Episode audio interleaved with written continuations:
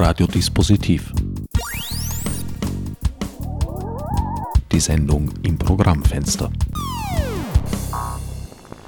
Willkommen bei Radiodispositiv. Am Mikrofon begrüßt euch wieder einmal Herbert Gnauer. Für die heutige Sendung habe ich mich bei Frau Dr. Helene Maimann eingeladen. Frau Dr. Maimann, Sie sind Historikerin, Filmemacherin, Buchautorin, haben Ausstellungen kuratiert und noch einiges mehr. Ihr jüngster Film, Der Riss der Zeit, hat Premiere gehabt auf Österreich 3 und wurde auch beim Jüdischen Filmfestival gezeigt. Es geht um Emigration, um Flucht Ende der 30er, Anfang der 40er Jahre. Naja, Anfang der 40er Jahre konnte man schon nicht mehr reisen. Die letzten, die überhaupt noch reisen konnten, waren Flüchtlinge aus Europa, die nach Shanghai gefahren sind, 1940. 1941 mit dem Eintritt Amerikas in den Krieg war es überhaupt aus, auch mit dem Transatlantik-Schiffsverkehr. Also wir reden hier von einer Flucht und einem Exil einer Emigration sind zwei unterschiedliche Dinge. Zwischen 1933 und 1940, also von den Bewegungen her. Ab 1940 gab es überhaupt keine Verkehrsverbindungen mehr, auch diese Wasserflugzeuge. Naja, we welcher mehr. Flüchtling ist mit einem Wasserflugzeug geflogen? Also das weiß ich nicht. Äh, einige sind, wie der Brecht zum Beispiel, durch die Sowjetunion gefahren, von Dänemark, wie die deutsche Wehrmacht Westeuropa besetzt hat, und ist über Moskau, Vladivostok noch nach Amerika gekommen. Ja, also das war aber eine privilegierte Reise. Eigentlich war es mit dem wirklichen Flüchten mit dem Jahr 1940 vorbei. Also damals 1941 war Weltkrieg bereits, also zumindest Krieg in Europa. Und Ende 1941 sind äh, Japan und die USA in den Krieg eingetreten. Wer hätte da wohin flüchten sollen? Hm? Was geschah mit den vielen, die bis 1940 nicht geschafft hatten, den Kontinent zu verlassen? Also das kam darauf an, ob sie in einem Lager waren oder nicht. Äh, wenn wir uns Westeuropa ansehen, Belgien, Frankreich gab es sehr viele Internierungslager, die Flüchtlinge aufgenommen haben, beziehungsweise wo Flüchtlinge interniert wurden, besser gesagt. Und äh, je nachdem, äh, ob man herausgekommen ist aus diesem Lager, auch illegal, das war schon auch möglich oder nicht, sind äh, diese Menschen deportiert worden nach Osteuropa. Ende 41, Anfang 42, 43 nach Auschwitz. Es gab so ein Sammellager in Frankreich in der Nähe von Paris, Drancy. Von dort sind Tausende, zigtausende europäische Juden nach Auschwitz äh, deportiert worden, darunter auch viele Tausend aus Österreich. Es waren vor allem ausländische Flüchtlinge, die in den Lagern waren, aber nicht nur Juden. Ja? Wir müssen schon wissen, dass Frankreich überschwemmt war von Flüchtlingen Ende der 30er Jahre. Hunderttausende. Spanische Republikaner, die nach dem Ende des Bürgerkriegs in Spanien 1939 nach Norden, nach Frankreich geflüchtet sind vor den frankistischen Verfolgern. Äh, seit den 20er Jahren immer mehr Italiener, Antifaschisten, die äh, Mussolini-Gegner waren, wir haben in Kroatien ein faschistisches Regime gehabt. In Osteuropa, auch in Polen und in Ungarn sind Linke verfolgt worden. Auch die sind geflüchtet nach Westeuropa. Also Frankreich hat Hunderttausende Flüchtlinge gehabt. Und je nachdem, ob die untertauchen konnten oder nicht, haben sie eine Chance gehabt, den Krieg zu überleben oder nicht, deportiert zu werden oder nicht. Die Wehrmacht hatte nicht ganz Frankreich besetzt gehabt. Die Wehrmacht hat zunächst einmal nur die nördliche Hälfte besetzt gehabt. Also im äh, Waffenstillstand von Juni 1940 ist Frankreich geteilt worden in eine besetzte und in eine unbesetzte Zone. Allerdings mit einer fatalen Klausel für die Flüchtlinge, egal woher sie gekommen sind. Denn äh, im Waffenstillstandsvertrag zwischen Deutschland und Frankreich wurde vereinbart, dass dass Vichy-Frankreich, also das neue Regime unter Marschall Pétain, alle Leute ausliefert, die die Gestapo auf ihren Listen hat. Auch im unbesetzten Teil von Frankreich. Es ist nicht so, dass die Deutschen nicht in Südfrankreich waren, nicht mit Militär und sie hatten auch äh, keine administrative Funktion, aber die Gestapo war dort und äh, hat versucht natürlich zu kollaborieren mit der französischen Polizei und hat Leute gesucht. Das war der Grund, warum Südfrankreich so einen unglaublichen Auswanderungsdruck erlebt hat von den Flüchtlingen her. Die wollten natürlich weg. Das war aber nicht so einfach, weil man konnte nicht einfach aus Frankreich weg. Man brauchte ein Ausreisepapier. Also man brauchte nicht nur ein Visum damals, um in irgendein Land hineinzukommen und ein Durchreisevisum, um durch irgendein Land durchzuflüchten, sondern man brauchte auch ein Ausreisepapier, um ein Land überhaupt zu verlassen. Und das große Problem für die vielen tausend Flüchtlinge in Südfrankreich 1940 war so ein Ausreisepapier zu kriegen von der französischen Polizei. Das nächste Problem war dann, ein Visum nach irgendwo hinzukriegen. Aber mit einem Ausreisepapier war es leichter natürlich als ohne. Es gab noch relativ lange die Möglichkeit, auf dem Landweg über Spanien, das nach Ende des Bürgerkriegs dann wieder passierbar wurde, nach Portugal zu gelangen. Salazar hat ja versucht, sich mit so allen Parteien damals halbwegs gut zu stellen und es gab da die Hilfe dieses ungehorsamen Konsuls. Mhm. Also Salazar hat ein faschistisches Regime geführt in Portugal, genauso wie Franco 1939 ein faschistisches Regime in Spanien etabliert hat. Die waren natürlich äh, mit den Deutschen in gutem Einvernehmen, vor allem die Spanier, aber sie haben ihre Autonomie sehr wohl gewahrt. Das heißt, es war möglich, durch Spanien ein Durchreisevisum zu kriegen und manchmal mit Glück, manchmal mit weniger Glück auch äh, diese Reise zu passieren. Vor allem gleich im Sommer 1940, wo noch so ein Durcheinander war in Frankreich, ist es vielen Leuten geglückt, mit einem gültigen Transitvisum durch äh, Spanien durchzufahren, mit dem Zug und bis nach Lissabon zu kommen. Und Lissabon war the last haven, also der letzte Hafen in Europa, von dem aus man noch eine gewisse Zeit nach äh, Amerika oder auch nach England unter Umständen kommen konnte. Ja. England war schon schwierig, aber England war ja im Krieg mit Deutschland bereits damals. Aber Übersee ist noch gegangen, falls man ein Schiff erwischt hat. Oder ein Wasserflugzeug. Äh, ich weiß da zufällig einen Namen sogar und der ist natürlich ein bisschen finanzkräftiger ausgestattet gewesen als die meisten anderen. Er hieß Otto von Habsburg und bei sich hatte er seine Mutter Zita. Aber selbst diesen Flüchtlingen blieb der Fußweg über die Pyrenäen nicht erspart. Ja, genau. Otto von Habsburg war auf der Liste ähm, von Aristide de Sousa Mendes das war der Generalkonsul von Portugal in Bordeaux. Dieser Sousa Mendes, ein tiefgläubiger Katholik, damals schon nicht mehr ganz jung, ein hoher Diplomat, hat erlebt, was sich in Bordeaux, also in Südwestfrankreich, abgespielt hat, als die Deutschen angefangen haben, auch Bordeaux zu bombardieren. Und dass dort zigtausende Flüchtlinge verzweifelt versucht haben, über Spanien, das ist ja nicht sehr weit, ja, nach Portugal zu kommen. Allerdings hat Salazar die Grenzen gesperrt. Der wollte keine Flüchtlinge, aus verschiedenen Gründen. Er wollte keine jüdischen Flüchtlinge im Land und er wollte auch keine, das waren ja auch oft Linke, also die wollte er alle nicht haben. Er wollte auch keinen Wickel haben mit den Deutschen. Susa Mendes hat aber Notvisa ausgegeben, gegen den Order seiner Regierung.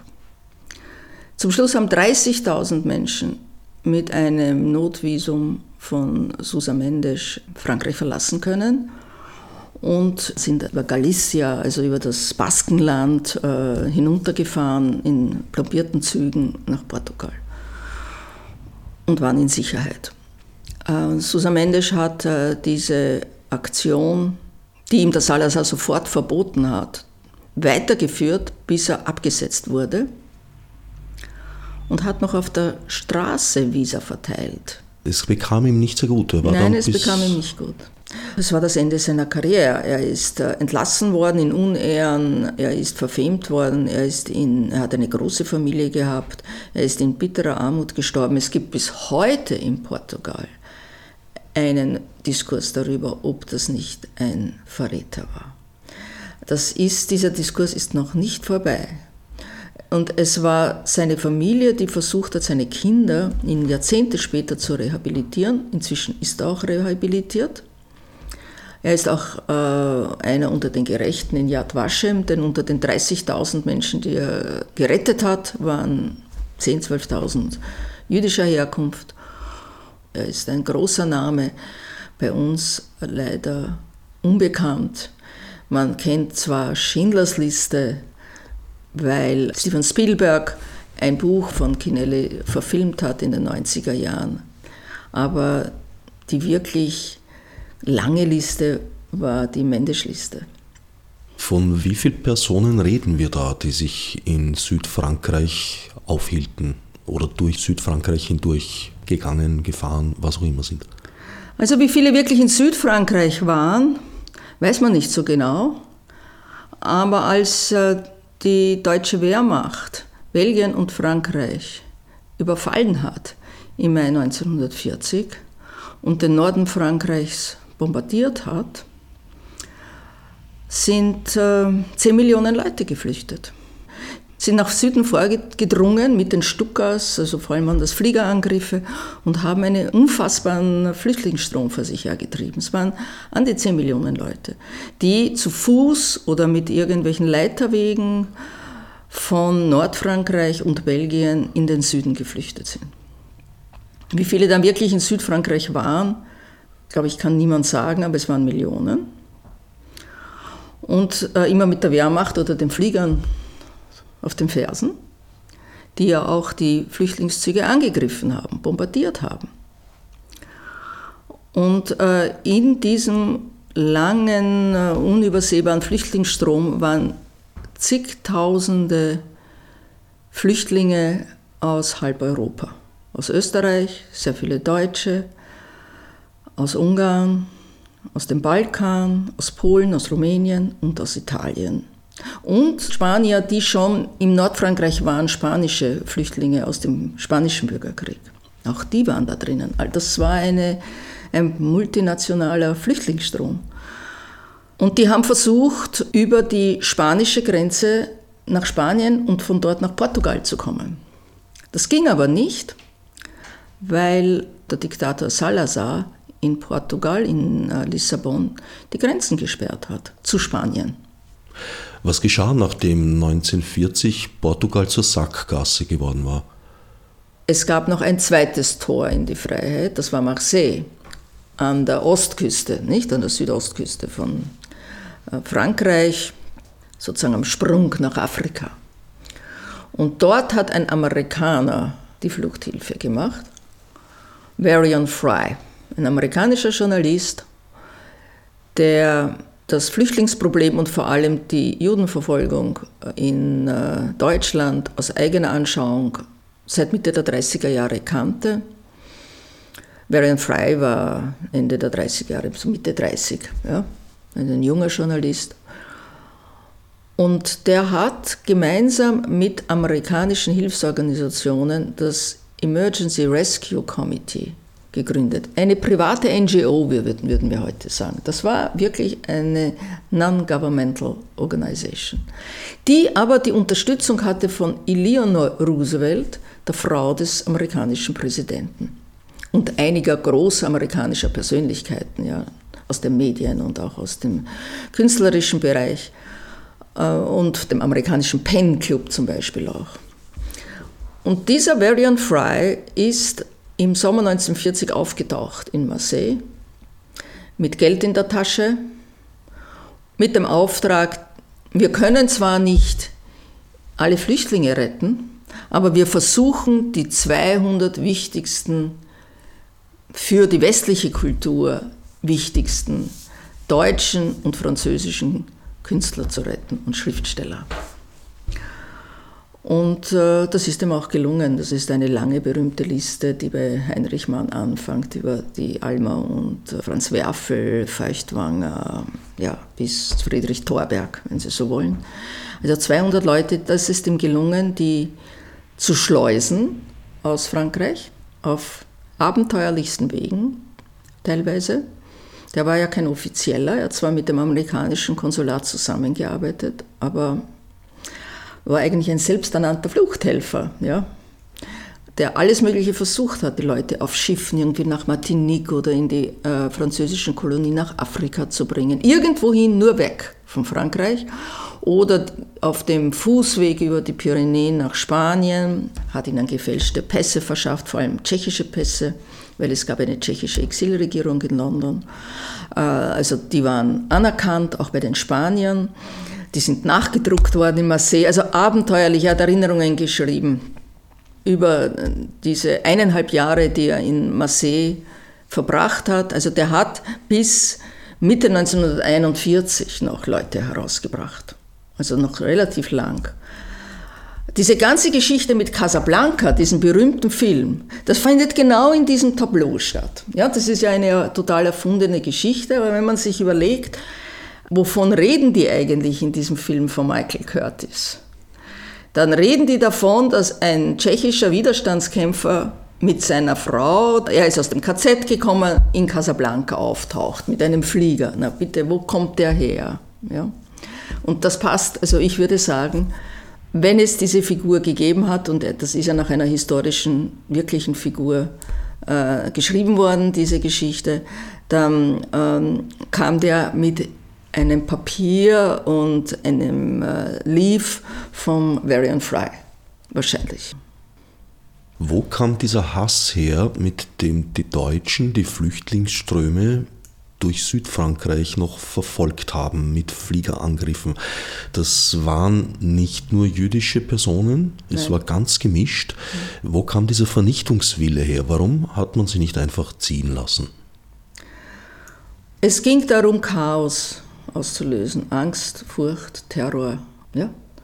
Also in diesem Flüchtlingsstrom, diesen berühmten Tour de France, wie die Franzosen das später genannt haben, durch Frankreich, von Norden nach Süden, muss sich das mal auf der Karte anschauen, ist ein langer Weg, ja, waren an die 10 Millionen Menschen und davon waren natürlich nur ein Bruchteil Juden, aber es waren eben auch alle möglichen anderen Flüchtlinge dabei.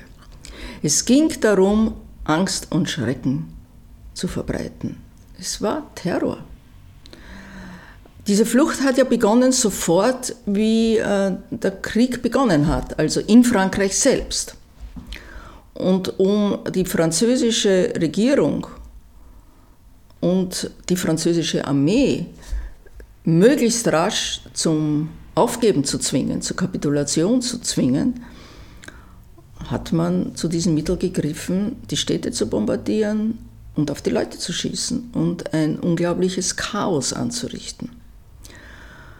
Hat auch äh, seinen Zweck nicht verfehlt, könnte man sagen, weil der Krieg war nach drei Wochen vorbei. Und im Wald von Compiègne haben die Franzosen unter Marschall Pétain eine wirklich demütigende Kapitulation unterschrieben. In jeder Hinsicht demütigend. Für die Franzosen mit Klauseln, die es den Deutschen ermöglicht haben, im Norden von Frankreich eine sehr stramme Militärregierung unter deutscher Observanz zu etablieren und in Südfrankreich sehr viele Leute zu haben, Gestapo-Leute zu haben, Geheimdienstleute zu haben, die die Flüchtlinge oder die Menschen dort auch observiert haben. Es sind auch dort tausende Leute verhaftet worden, verschwunden in den nächsten Jahren. Und 1943 ist ja sowieso auch Südfrankreich unter die deutsche Militärregierung gefallen. Also da war ganz Frankreich okkupiert. Was bedeutet hat, dass die Shoah auch in Frankreich stattgefunden hat. Es ist natürlich interessant, wie haben sich die Franzosen in diesen Kriegsjahren verhalten. Also in den Jahren 1940 bis 1944. 1944 im Sommer ist Paris befreit worden. Also es hat genau vier Jahre gedauert.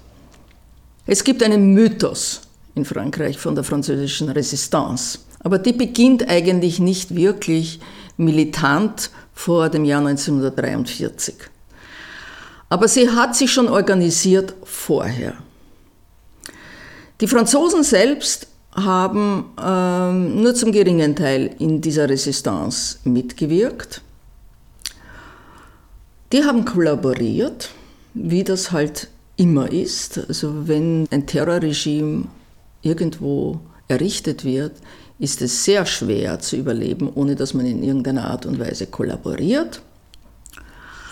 Aber was sie gar nicht gerne gesehen haben, war, dass die Deutschen beginnen, ganze Familien äh, zu deportieren, in Konzentrationslager zu bringen. Es war auch die französische ähm, Verwaltung der verschiedenen Internierungslager geprägt von Schlamperei. Wenn man Verbindungsleute nach außen hatte, konnte man auch aus den Internierungslagern entweichen. Das war nicht so schwierig. Also die Franzosen haben eine Art von passiver Resistenz auch entwickelt gegen die deutsche Besatzung. Und ähm, als äh, die Deutschen begonnen haben, Juden zu deportieren, haben die Juden oft begonnen, also ich rede von den Flüchtlingen, äh, ihre Kinder, und es gab viele Kinder, bei Bauern, Lehrerfamilien, Pfarrhäusern unterzubringen, zu verstecken. Das sind die Enfants cachés. Es hat tausende Enfants cachés gegeben, versteckte Kinder in Frankreich, darunter ganz berühmte Leute, wie der spätere Kardinal Lustiger, der aus einer jüdischen Familie kommt und in eine katholische Familie kam und dann konvertiert ist, wie der französische Philosoph André Glücksmann, der österreichische Eltern hatte. Auch der war ein verstecktes Kind. Also es gab sehr viele Kinder, die versteckt überlebt haben.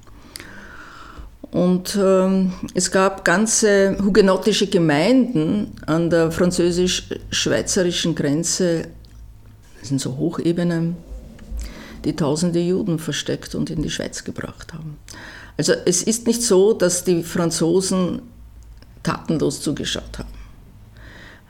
Von den 70.000 Shoah-Opfern, die nach Auschwitz deportiert worden sind, war der größte Teil deutscher, österreichischer, rumänischer, italienischer Herkunft, also Flüchtlinge, äh, vor allem Juden, aber nicht nur.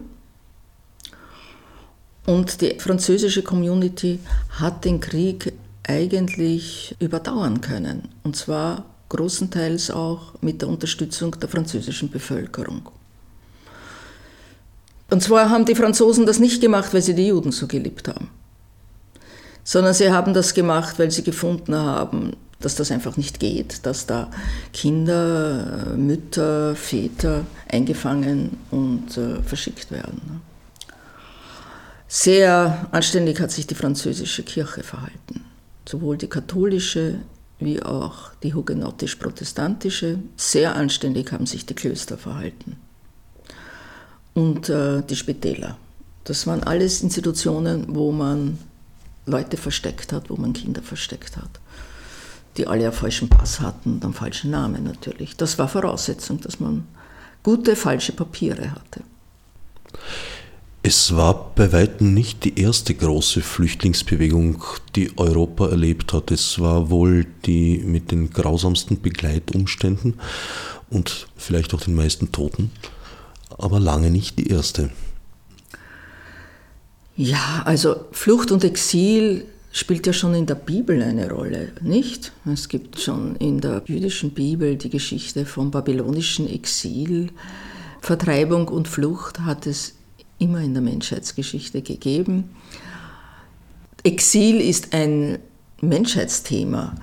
Wenn wir uns das Wort Exil anschauen, das heißt Exolum, also außerhalb der eigenen Erde, ja, kommt aus dem Lateinischen. Auch schon die Römer haben Leute, die ihnen nicht gepasst haben, ins Exil geschickt, wenn sie sie nicht auf die Galeeren geschickt haben. Aber wenn sie einen höheren Rang hatten, hat man sie ins Exil geschickt. Ja, Ovid war im Exil also auf irgendeine einsame Insel, wo man nicht mehr zurückkommen konnte.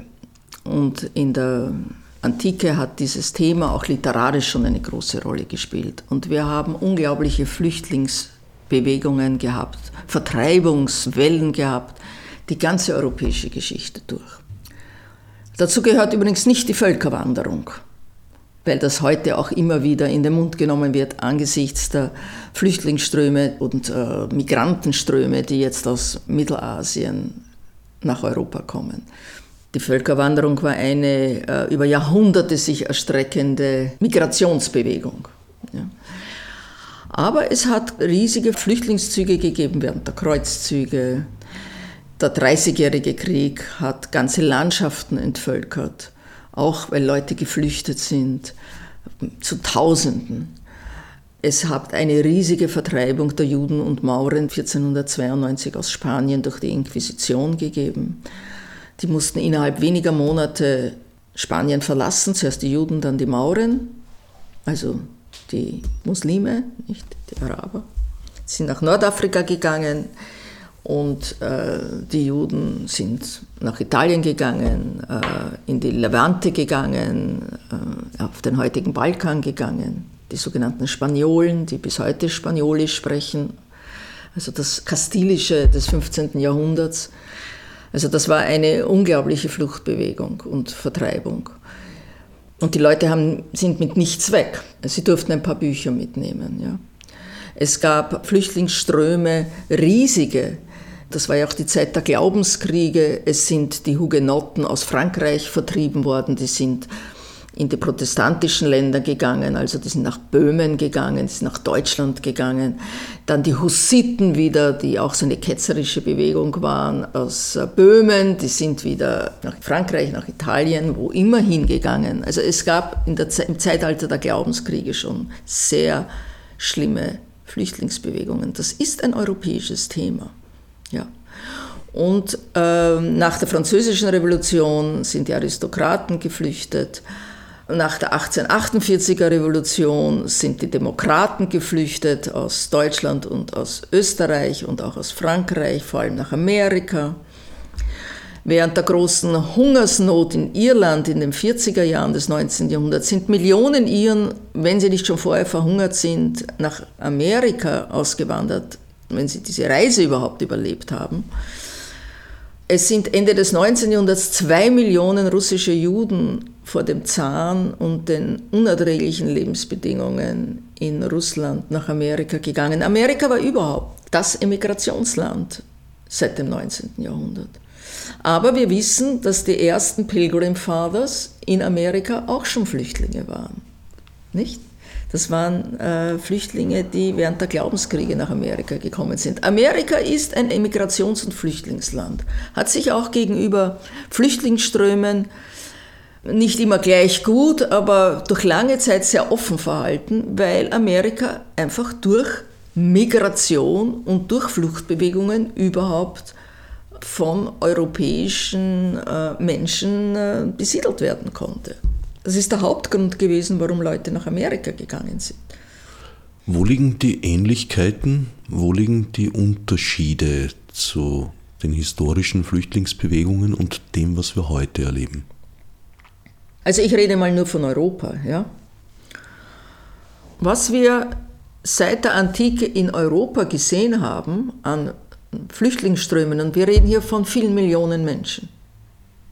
Alleine nach dem Zweiten Weltkrieg mussten 12 Millionen sogenannte Volksdeutsche aus Osteuropa die deutschen Ostgebiete verlassen und in die neu gegründete Bundesrepublik oder auch nach Österreich emigrieren, flüchten. Also alleine so viele. Ja?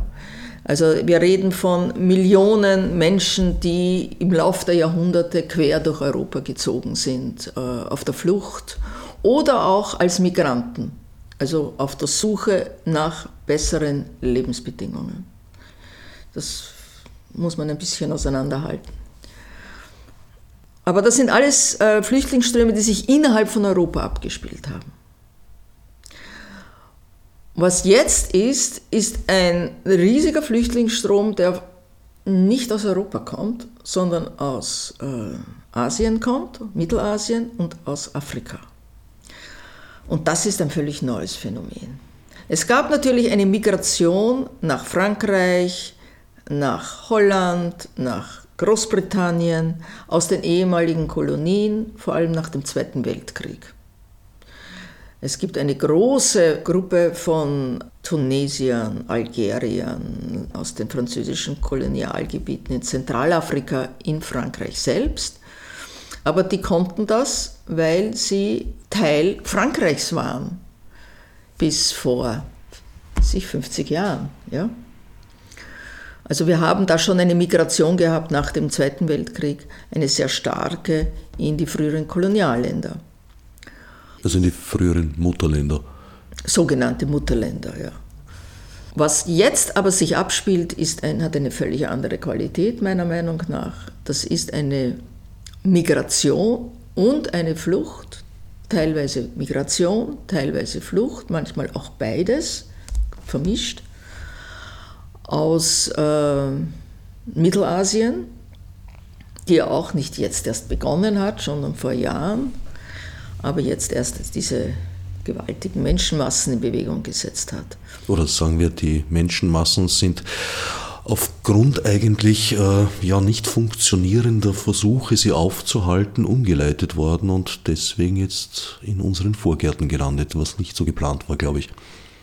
Es war abzusehen. Es gab sehr viele Leute, die äh, das sehr genau beobachtet haben, die vor Jahren schon gesagt haben, Europa wird von einer Immigrations- und Fluchtwelle erreicht werden. Aber wirklich kritisch ist es erst geworden mit äh, dem Ausbruch des äh, Bürgerkriegs in Syrien. Das ist vor vier Jahren nunmehr gewesen und dieses Jahr 2011 hat ja begonnen mit dem sogenannten arabischen Frühling, der sehr rasch in einen arabischen Winter geführt hat, mit destabilisierten Ländern in ganz Nordafrika, Libyen, Ägypten, eben dann Syrien. Im Irak herrscht Krieg seit 2003. Also es gab eine irakische Exilfluchtbewegung ja schon zuerst in den 90er Jahren und dann schon um die Jahrtausendwende. Aber die wirkliche Katastrophe begann mit dem syrischen Bürgerkrieg. Ja. Und es sind äh, Millionen Leute im Land selbst unterwegs und ich weiß nicht, vier oder fünf Millionen in den umliegenden Ländern, in Jordanien, im Libanon und in der Türkei. Und jetzt sind einige von ihnen hier. Es ist immer noch ein Bruchteil von dem, was in den Flüchtlingslagern darauf wartet, ein normales Leben zu beginnen.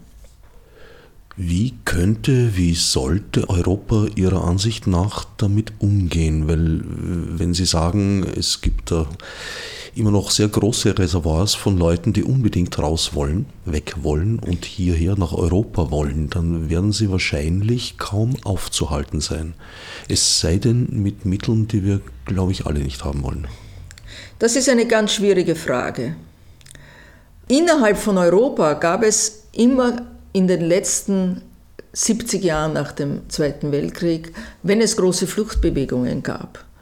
Jetzt rede ich mal nicht von der gleich nach dem Zweiten Weltkrieg, weil das waren auch Ströme, die querfeldein gegangen sind, wenn Sie so wollen.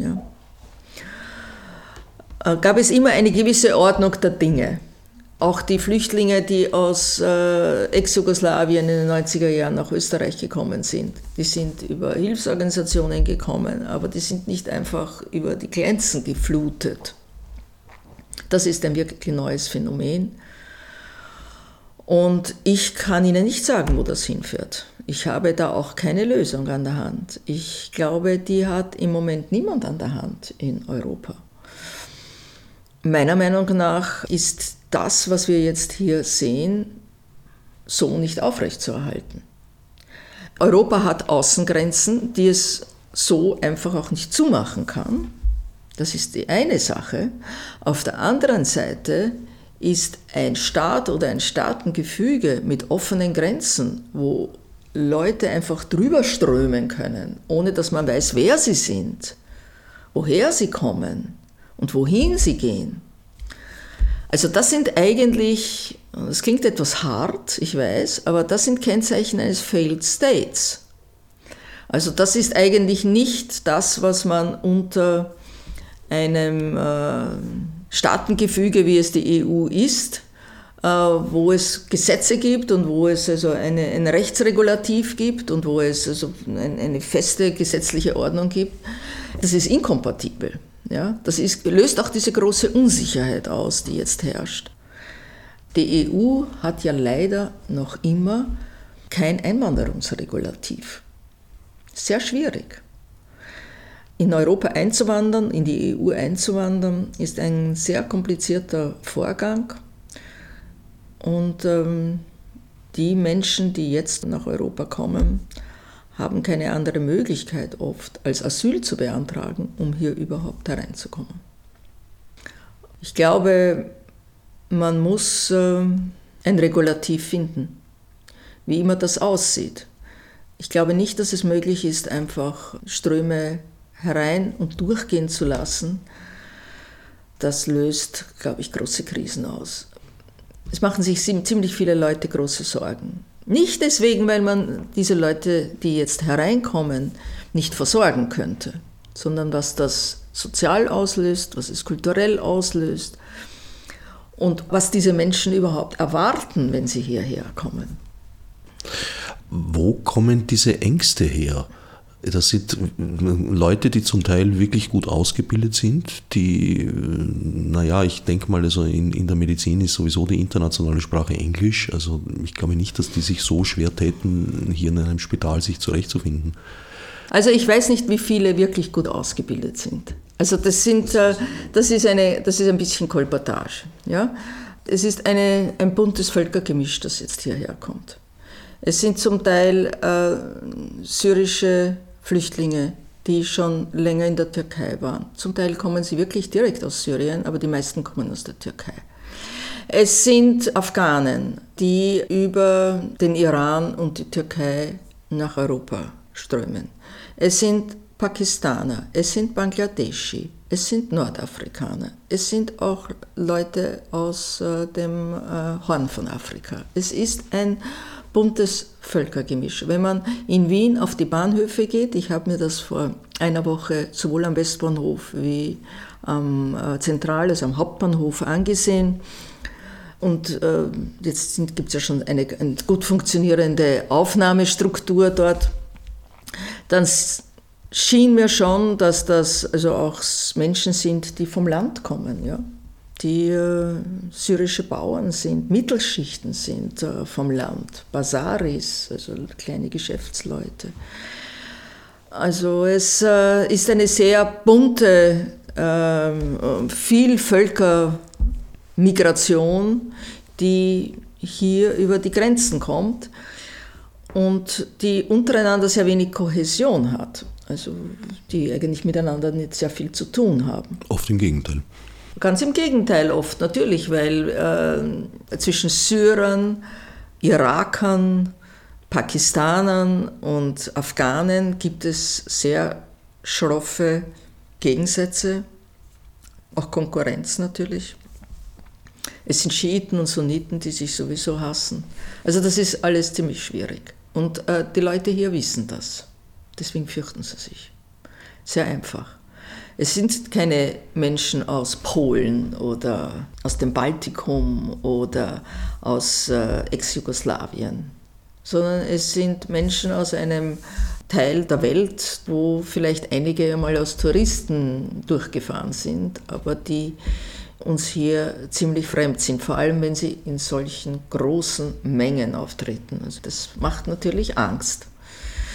Es gibt natürlich eine neue Konkurrenzsituation. Hier kommen äh, Menschen herein, die auf den Arbeitsmarkt drängen, die in den nächsten Jahren, wenn sie überhaupt eine Arbeitserlaubnis bekommen, die äh, minder qualifizierten Berufe äh, ergreifen werden, Jobs ergreifen werden, die heute soziale Unterschichten äh, in der Hand haben, also Personal im Bau, äh, in bestimmten Dienstleistungsberufen. Und diese Jobs werden möglicherweise dann an Migranten verloren gehen, weil die mit weniger Geld möglicherweise zufrieden sein werden.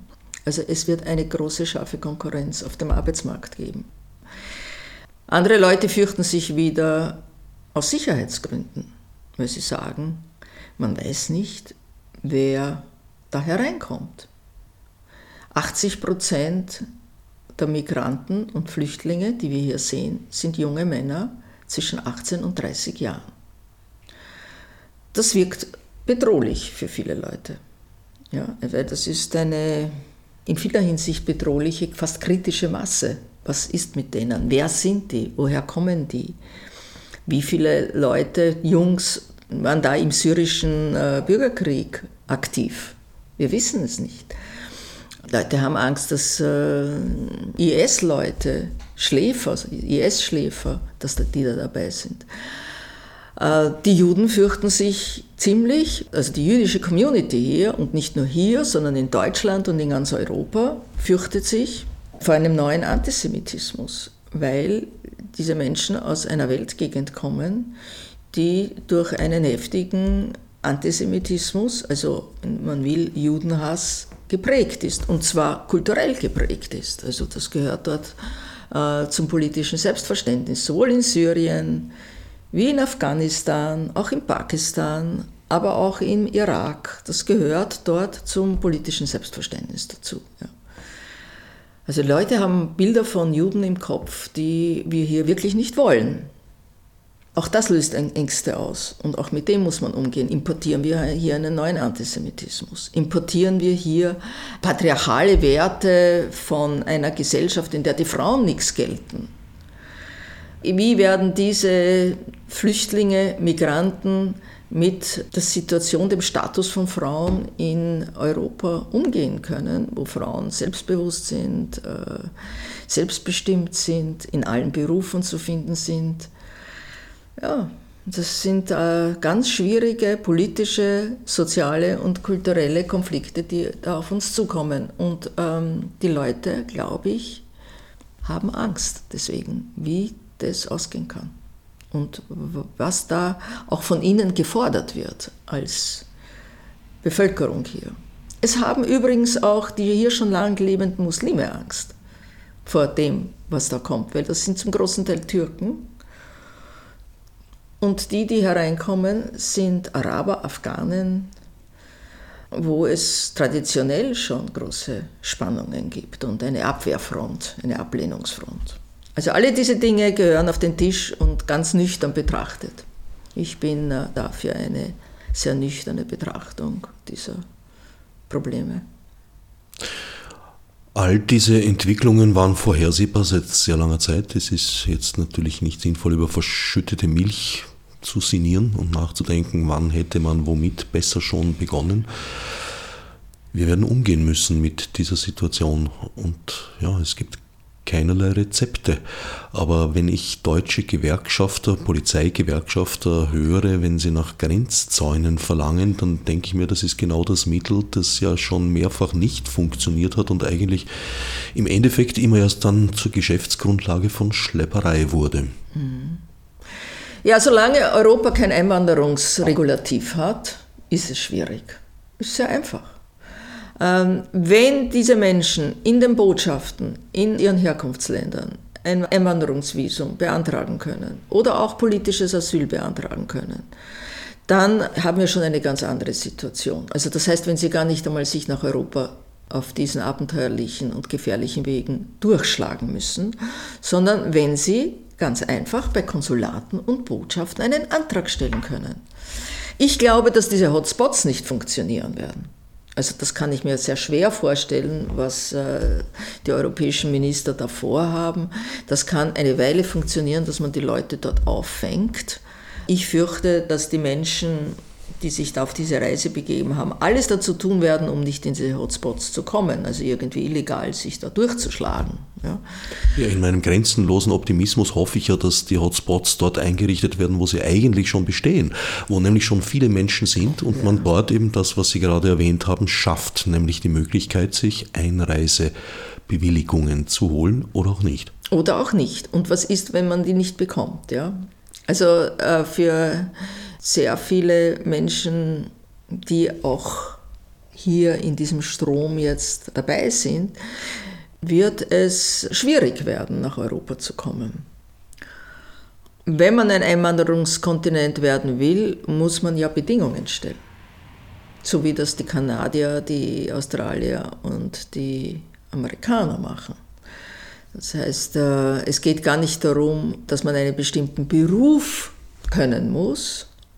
Die Kanadier zum Beispiel äh, suchen sich ihre Einwanderer gar nicht mehr nach bestimmten Berufen aus, weil die Konjunkturen sich ändern können, nämlich was gefragt ist und was nicht, sondern die Kanadier schauen darauf, dass die Leute ein bestimmtes Anforderungsprofil erfüllen.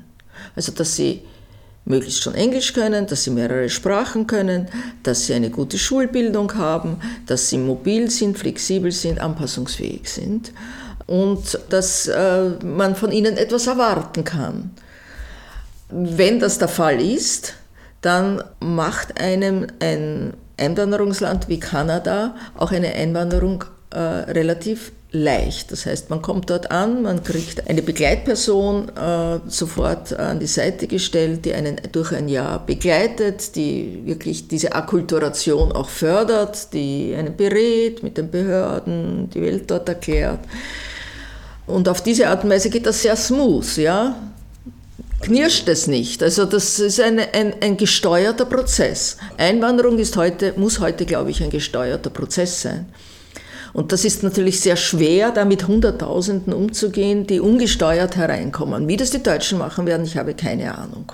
Also das wird sehr schwierig, vor allem weil die Migranten selbst, und ich sage jetzt einmal Migranten, weil die wollen ja Immigranten werden oder zumindest eine Weile in Deutschland bleiben, die meisten werden ja in Europa bleiben, die haben auch eine Bringschuld.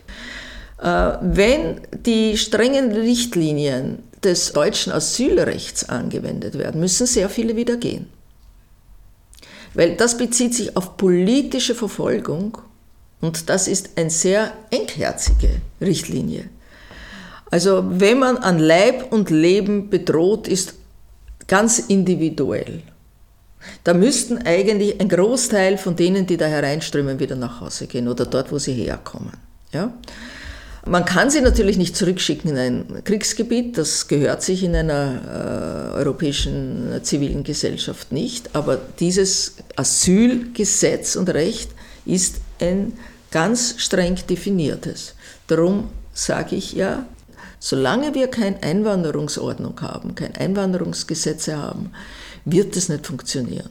Europäische Einwanderungsordnung würde auch bedeuten, eine, naja, zumindest den Möglichkeiten des Landes angepasste Verteilung auf ganz Europa. Ja, also wenn jemand einwandert, kann man ihn nicht zwingen, irgendwo zu leben. Ja. Ich denke auch, dass Menschen, die imstande sind, das Mittelmeer auf, unter solchen Umständen zu überqueren, wie es der Fall ist, dass die dann vermutlich auch alles daran setzen werden und auch imstande sein werden, äh, sich mit ihrer Familie wieder zusammenzufinden. Wenn also, sie eine haben. Wenn sie noch eine haben. Aber wenn man sie verteilt über den Kontinent, äh, denke ich, wird man damit noch weitere Migrationsbewegungen hervorrufen. Ähm, naja, es sind ja, wir reden hier von verschiedenen Phasen, nicht? Also die Menschen, die äh, als Flüchtlinge äh, aufgenommen werden mit einem Fluchtstatus, also mit einem Asylstatus und die jetzt, weiß ich, war jetzt gerade im Waldviertel, nicht? 100 von ihnen sind schon seit Jahren in Heidenreichstein und 50, habe ich gehört, von ihnen sind in Eggenburg.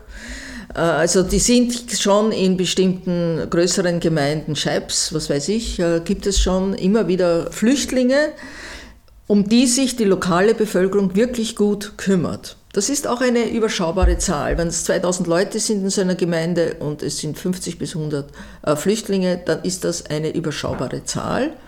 Die Frage ist nur für mich, werden die Migranten, ich bleibe mal bei diesem Begriff, weil es sind Wanderer, aus welchen Gründen auch immer, von einem Kontinent in den anderen, werden die wirklich dorthin gehen, wo man sie brauchen würde? Also zum Beispiel sind die Deu ist Ostdeutschland, sind ja riesige Landstriche fast entvölkert, sind Dörfer leer geworden, weil die Leute entweder in den Westen gegangen sind nach dem Fall der Mauer oder in die Städte gegangen sind. Wird aus einem syrischen Bauer ein mecklenburgischer Bauer? Zu wünschen wäre es für die deutsche äh, Ökonomie, aber ob die Flüchtlinge selber das wollen äh, und werden, weiß ich nicht, weil Migranten danach streben, dorthin zu gehen, wo andere ihrer Art sind. Ist ja klar, würden wir auch. Also wir würden dorthin gehen, wo andere Europäer sind, zumindest. Wir würden vielleicht nicht unbedingt Österreicher suchen, aber wo Europäer sind oder wo Westler sind, wenn wir nach China kommen, wo werden wir hingehen? Nicht in ein chinesisches Dorf, sondern nach Beijing oder Shanghai oder wo immer hin, also eine große Stadt, wo nicht nur Chinesen sind, sondern auch Europäer oder Westler. Das ist doch ein ganz normales Bedürfnis. Also kann man die Leute nicht dazu zwingen, irgendwo in einem mecklenburgischen oder Waldviertler Dorf zu bleiben, auf die Dauer, wenn sie dort nicht wirklich Wurzeln schlagen und heimisch werden. Und wenn es dort keine Lebensgrundlage gibt, weil es hat jetzt auch seine Gründe, warum es in Mecklenburg keine Bauern mehr gibt. Ja, ich glaube auch, weil es einfach eine Landflucht gegeben hat. Aber solange es so ist, dass zur Weinernte im Burgenland hunderte Ungarn kommen und dort die Weinernte durchführen, weil es in Österreich selbst keine Arbeitskräfte gibt, die das tun. Oder ins Machfeld hunderte Leute aus Tschechien, die dort den Spargel stechen. Also solange es einen Arbeitskräftemangel in ganz bestimmten Branchen gibt, und den gibt es, gibt es ja schon lange Listen inzwischen, wer aller gesucht ist, äh, Starkstromelektriker, was weiß ich. Es gibt eine ganze Reihe von Berufen, wo es wirklich einen, einen Mangel gibt. Und zwar nicht an akademisch geschulten, sondern an handwerklich geschulten Menschen. Äh, oder solche, die hier eine, eine Lehre machen, einen Handwerksberuf ergreifen. Ist es gut fürs, fürs Aufnahmeland? Ja, also es muss eine gewisse Flexibilität da sein, eine, ein Aufeinander zugehen von der Aufnahmegesellschaft zu den Migranten, aber auch vor allem auch von den Migranten auf die Aufnahmegesellschaft hin. Das ist ganz wichtig. Migration heißt, sich auf eine Gesellschaft zu bewegen, sich aufzumachen, die Energien, die es dort gibt, aufzunehmen in sich und die Möglichkeiten zu ergreifen, die diese Gesellschaft bietet und nicht irgendwie eine Idee fix zu haben, dass man in einem oder zwei Jahren ein Haus und ein Auto haben will, weil das, glaube ich, wird sich nicht abspielen. In Ihrer persönlichen Familiengeschichte spielt Flucht und Migration durchaus eine Rolle. Inwieweit hat sie das geprägt? Also ich bin eine Wienerin der dritten Generation, aber meine Großeltern waren Flüchtlinge während des Ersten Weltkriegs aus der Bukowina und aus äh, Polen, dem äh, österreichischen Polen, Galizien, äh, wie eine Million andere Menschen auch. Es gab da eine riesige Flucht, eine angeordnete Flucht durch äh, Österreich-Ungarn, weil dort Kriegszone war. Also meine Großeltern sind auf diese Art und Weise nach Wien gekommen als Flüchtlinge, haben leider den, weil ich komme aus einer jüdischen Familie, äh, den Zweiten Weltkrieg nicht überlebt, sind deportiert und umgebracht worden. Meine Eltern sind als sehr junge Menschen, mein Vater war noch ein Kind mit einem Kindertransport, meine Mutter als Dienstmädel nach England geflüchtet, die kamen aber nach dem Krieg wieder zurück, gehören zu den Remigranten, den wenigen, die nach Österreich zurückgekommen sind. Sehr viel ist darüber zu Hause nicht geredet worden. Ja, aber natürlich prägt das einen. Also das hat eine große Rolle gespielt. Man äh, hat einen anderen Blick auf Gesellschaft und auch auf die Unsicherheit, die plötzlich in die eigene Biografie einbrechen kann. Also dass ein sicheres Leben nicht etwas ist, was garantiert ist.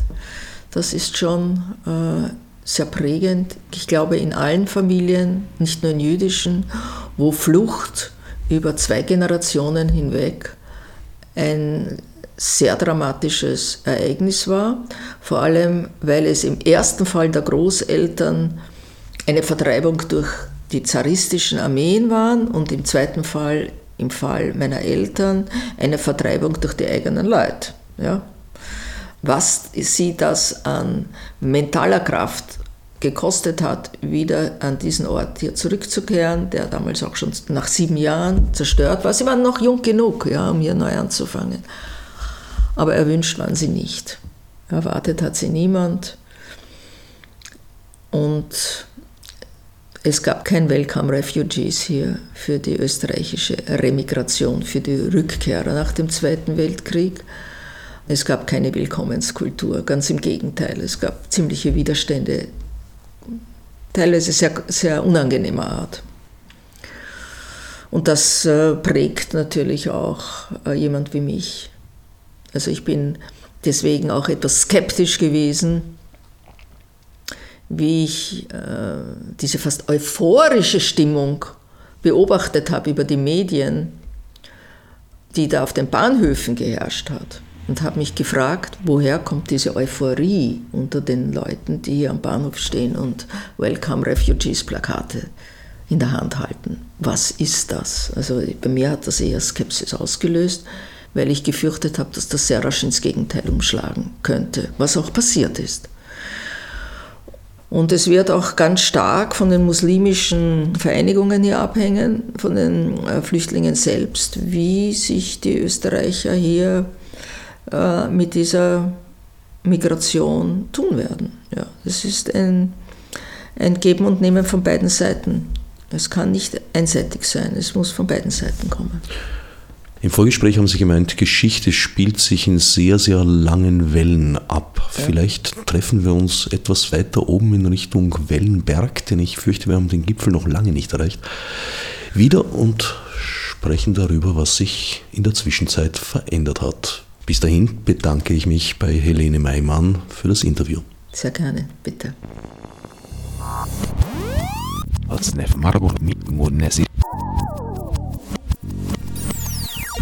Fichte subsidiar